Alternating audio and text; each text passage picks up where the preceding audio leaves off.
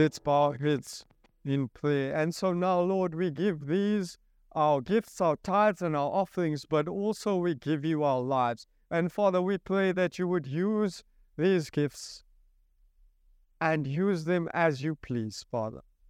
Do what you want with our lives and do what you want with these gifts. And I pray that you would grow them as you please. In Jesus' name, amen. You may, you may take a seat. Okay. My, my scripture reading this morning comes from Romans chapter 8. Wait, I know what my last announcement was. Um, I told you when you get to my age, guys. Um, so, who here, just by show of hands, um, is on either our Instagram or our Facebook? Um, have who has like liked the pages?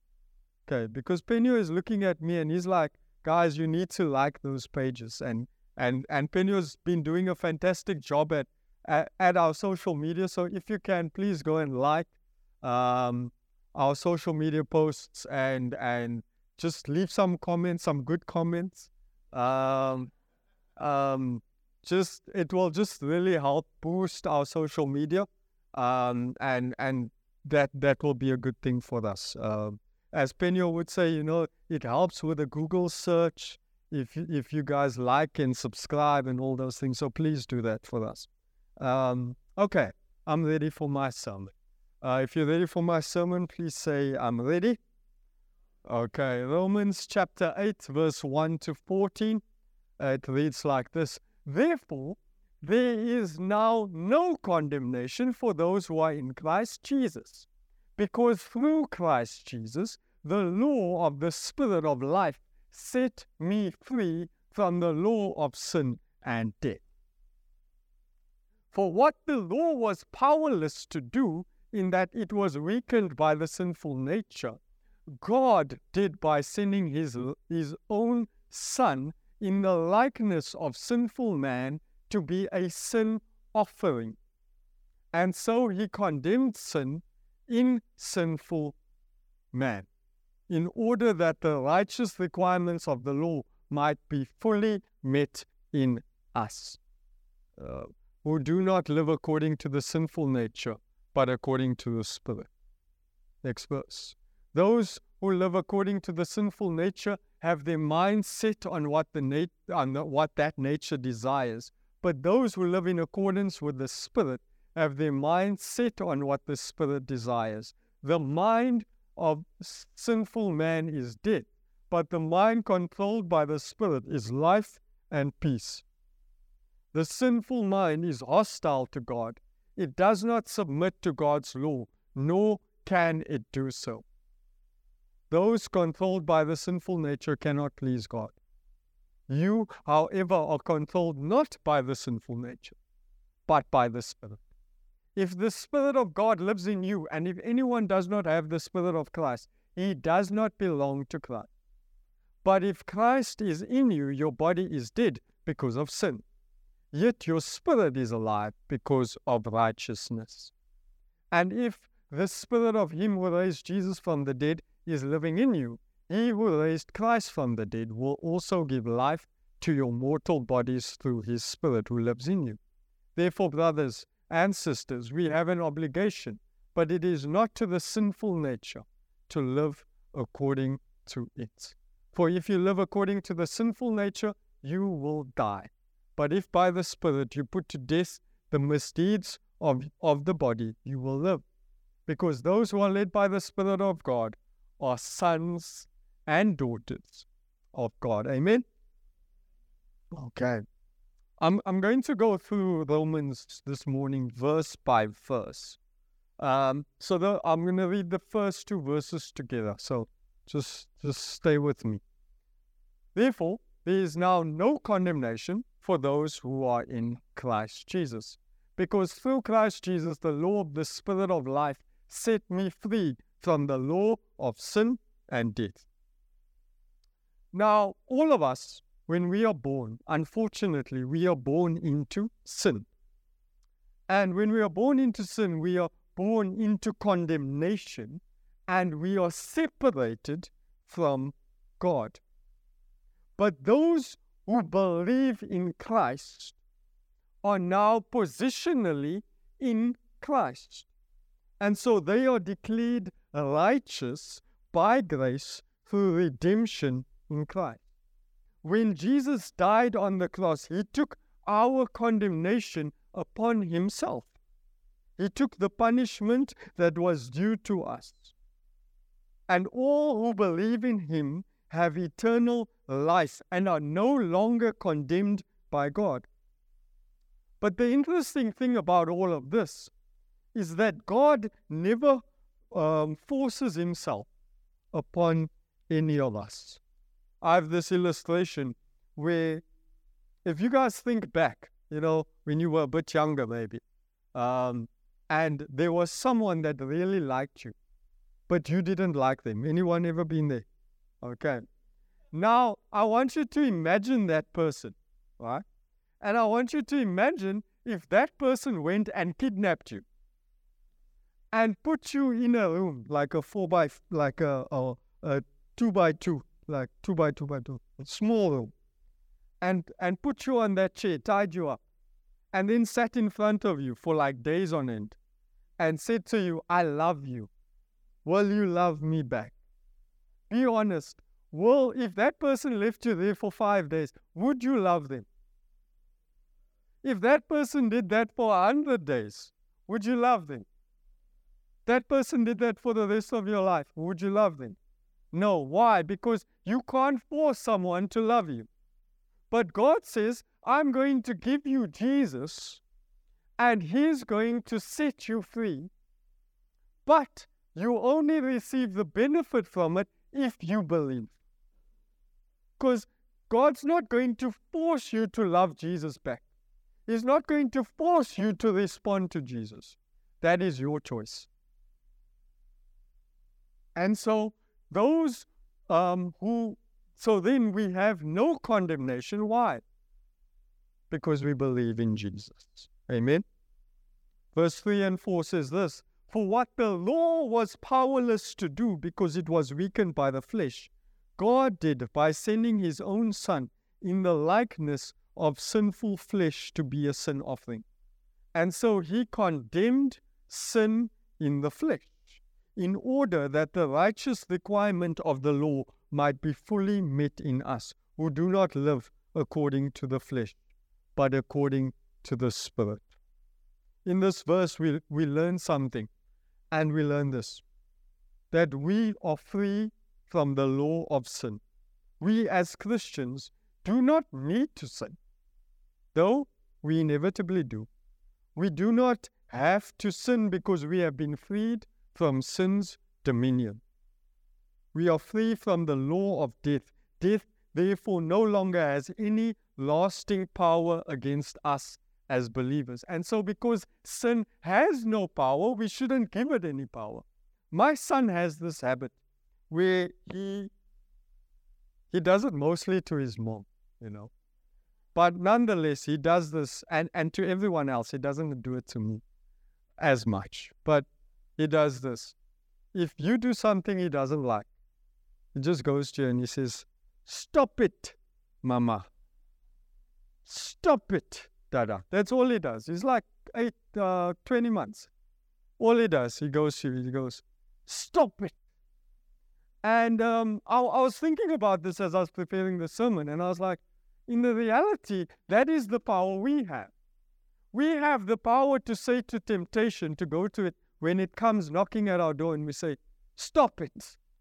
I, I, I, I, I'm not going to go there. I'm not going to say yes to the sin that wants to so easily entangle me and, and wants to change me. No, I'm going to say, Stop it. I'm going to keep saying no over and over again. Verse 5, 6, 7, and 8 goes like this For those who live according to the flesh have their mind set on what the flesh desires. But those who live in accordance with the Spirit have their mind set on what the Spirit desires. The mind governed by the flesh is death, but the mind governed by the Spirit is life and peace. The mind governed by the flesh is hostile to God. It does not submit to God's law, nor can it do so. Those who are in the realm of the flesh cannot please God. You see, many times, if we look at sin, sin tries to, to take a hold of us and by any means tries to separate us from God. Have you guys ever tried, you know, you mess up, you sin in some way, and then you try and read your Bible? What happens? It's difficult, right? You you mess up, you sin, and then you try and pray. And it's difficult. But for some of us, we can watch Netflix shows for like five hours. Right? But you read your Bible for 20 minutes and it feels like it was five hours. Why does that happen? Why? Because the flesh is saying to us, no, no to your Bible, no to praying. But the Spirit is saying yes. And we've got to teach the Spirit to keep, to, to get stronger. And so if we keep reading our Bible every day, what happens? The Spirit starts getting stronger. And if we keep starving our flesh, what happens? The flesh gets weaker. But the problem with us sometimes, and, and I say us, but I mean me, is we, we start to, to feed the Spirit. We start to read our Bible. We start to do those things, but then it becomes difficult. So then we say, ah, I'll go do what the flesh wants me to do. So I'll rather just watch Netflix all day or whatever. And then what happens? That, that spirit inside of me just seemingly gets weaker and weaker and weaker. You see, the flesh is a total enemy of God.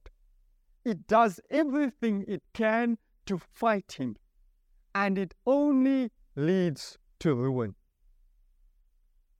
Now, it's not as simply as just saying that the body is bad and only spiritual things are good. You see, we've got to realize that when Paul was saying all of this, he was saying the he was speaking about the origin of our intentions. And so he was saying, are we intending to please our flesh or are we intending to please our spirit? You see, many times we have good intentions, but I have a friend who used to say, you can have all the good intentions in the world, but if you go and stand um, in the middle of the road, you surely will get hit by a car. And but but the reality is, we've got to um, not only have the good intention, but let that good intention be accompanied by doing the right thing. So let me give you an example. The intention to make money is okay. But if the, if we're trying to make money to satisfy our selfish, self-absorbed, self-focused flesh, then that's not good. However, if we're trying to make money to satisfy God's spiritual purpose for others and for creation, then that will lead to life. Amen? So, so therefore, if we focus on godly things, then our actions will lead to God. But if our minds are focused elsewhere and we're focused on, on other things, then that's where we'll end up going.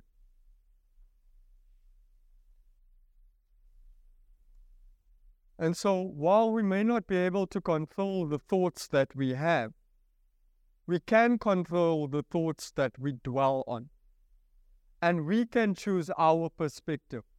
We can either see sin as fun, really living, or we can see sin as the thing that cuts us off from God. Paul is reminding us here that what we dwell on and how we view sin will determine our choices and ultimately determine the way our life will go.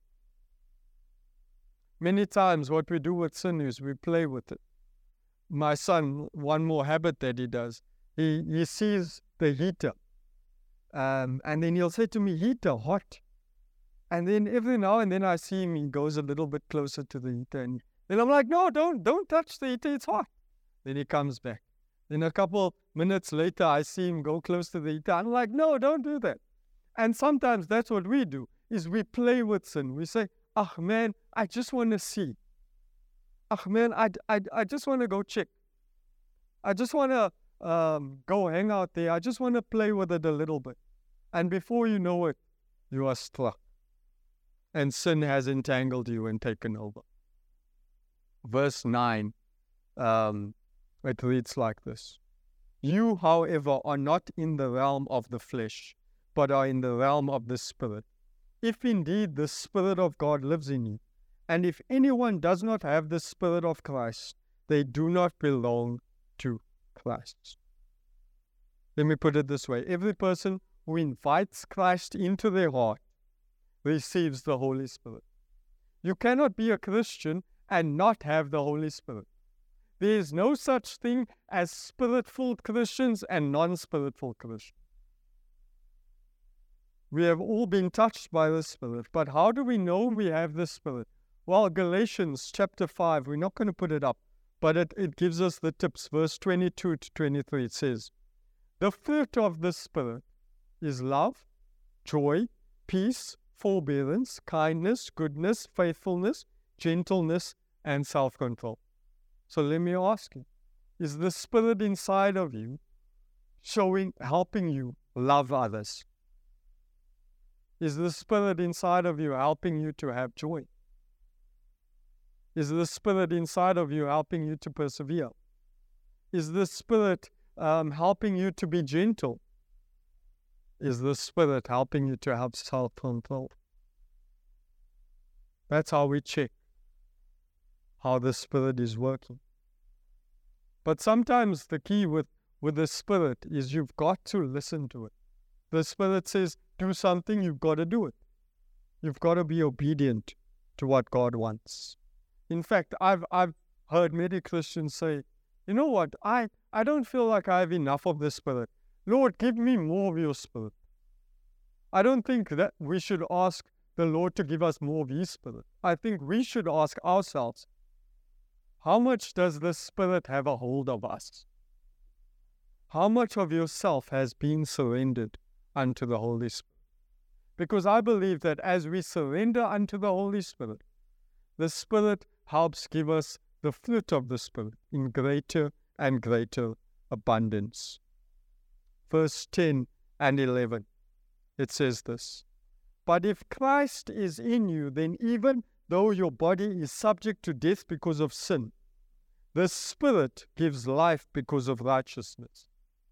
And if the Spirit of Him who raised Jesus from the dead is living in you, He who raised Christ from the dead will also give life to your mortal bodies because of His Spirit who lives in you. Now, as I, I read that, I was reminded of a prayer that I always pray. This is my prayer. I say, Lord, um, help me hear the voice of the Holy Spirit and give me the courage to do as your Spirit leads me. So then I go into life and I'm like, am I doing what the Spirit leads us? You see, I believe many times the Spirit is saying we should do things, but then we're like, ah, that's a bit difficult. That's outside of my comfort zone. I don't think, or, or this one, uh, I don't think the Spirit would want me to do that. It's just too difficult. I don't think, I, have heard, I've heard this one. I don't think the Spirit would want me to tell someone about Jesus. Uh, it's too difficult, so I'm not going to do it. No, as we start to do what the Spirit wants, guess what? He, we, he, he, it makes it easier for us. And so that same Spirit that raised Jesus from the dead is inside of you. That same power is inside of you. But you've got to say yes to it. Verse 12, 13, and 14. It says this Therefore, brothers, we have an obligation, but it is not to the sinful nature to live according to it. For if you live according to the flesh, you will die. But if by the Spirit you put to death the misdeeds of your body, you will live. For those who are led by the Spirit of God are the children of God. I, I love what the, the New Living Translation says, and it says this Therefore, brothers and sisters, you have no obligation to do what your sinful nature wants you to do. You have no obligation. You don't need to do what your sinful nature wants you to do. It is up to you. Have any of you ever been punched in the stomach recently? Uh, okay, not recently, but long ago. Okay. And what what happens when we get punched in the stomach? The breath goes out of you, right? And um, I, I I like to think of the Holy Spirit, and the Bible says the Holy Spirit is like breath, and so it fills us. But what sin tries to do is sin tries to punch us in the stomach. And often sin will come and it will punch us in the stomach, and, and the breath of God inside of us will seemingly just go out and go out. But what happens when someone tries to punch you in the stomach? Jonathan and Francois will say you punch them back. But uh, no, you you just block the punch. Right? You can punch them, but you block the punch. And um, you don't let someone punch you in the stomach. In the same way, when when sin comes to you, you say no. You block it and, and you say, No, I'm not going to let you punch me in the stomach. I'm not going to let you take the Holy Spirit out, like out of me. I'm saying yes to the Spirit. Amen. So now you're asking, well, how do I um, allow myself to be completely surrendered to the Holy Spirit? And I'm going to say this. First of all, um, I believe the Holy Spirit is speaking to each and every one of us today. I believe he's saying something. But the difference between those who do what the Spirit wants and those who, who don't is simply their obedience. You see, we have a choice to, when the Spirit says, do that, we say, okay, I will do it. When the Spirit says, don't do that, we say, okay, I won't do that. I'll go this way. So that is the first step. The second thing is to say to, to the Holy Spirit, say, Come, do in my life as you please. That's a difficult prayer because it might challenge you. But I believe that if you let the Spirit do whatever He wants to do, not only will it affect your life in a positive way, but I believe it will affect others in a positive way. Amen. And so this morning I urge you, give your life back to the Lord and um, let Him do in your life whatever He wants. Let's bow our heads in prayer. Hallelujah, Lord. We honor you, we praise you, we glorify you, Lord. Thank you for your goodness this morning. Thank you that you are working Thank you that you have a plan and a purpose for our lives. Father, I pray for every person here. I, I sense there are some that want to just surrender to you, that want to just give their lives back to you. Father, I pray for them now. And if that is you, what I want you to do, just, just, you can just put up your hand quietly at the count of three. And I'm not saying this so that we can see. I don't, I don't want to see. It's about saying to the Holy Spirit, here I am. Come in for me. Come do what you want with my life. So if, if you sense you want to just give the Spirit another chance, the count of three. One, Jesus loves you. Two, he has a plan for you. At three, if that's you, just put your hand up and down and let's pray together. Father, do what you want in our lives. Fill us as you please. And Lord, give us the strength to say no to the flesh and yes to the Spirit. We honor you now in Jesus' mighty name. And all the saints of God say, Amen.